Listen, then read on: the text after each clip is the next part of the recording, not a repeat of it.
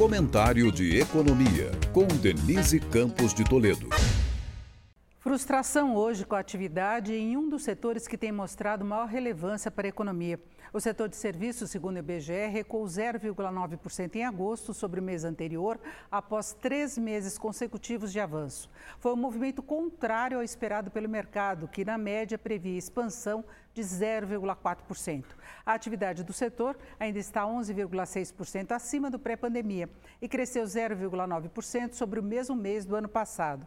Só que agora está 1,9% abaixo de dezembro de 2022, pico da série histórica. A expansão de 4,1% no ano e de 5,3% em 12 meses fez serviços responderem pela maior parcela da geração de emprego e da composição do PIB, mas fica a preocupação quanto a uma possível perda de fôlego neste segundo semestre. Houve revisão até de meio para 0,4% do dado de julho.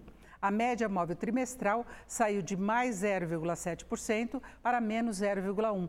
Em agosto, houve queda de quatro dos cinco grandes segmentos. Serviços prestados às famílias recuaram 3,8%, que chama atenção diante da recuperação do emprego e do aumento da massa salarial.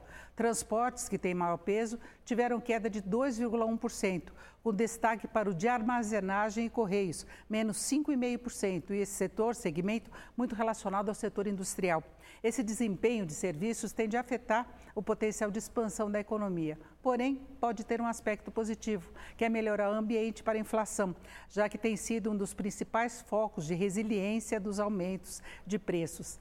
Tanto que a curva de juros cedeu hoje, logo após a divulgação dos dados, o que não se sustentou frente à alta dos juros dos títulos americanos novamente, desta vez pelo avanço do varejo por lá. Agora é ver se o balanço do varejo aqui e o IBCBR, que também sai esta semana, vão na mesma direção. Vale lembrar que, mesmo com toda a boa surpresa do PIB do primeiro semestre, a expectativa ainda é de desaceleração neste segundo, o que não deve impedir que a economia cresça em 2023 bem mais do que o previsto inicialmente. Denise Campos de Toledo para o podcast do Jornal da Gazeta.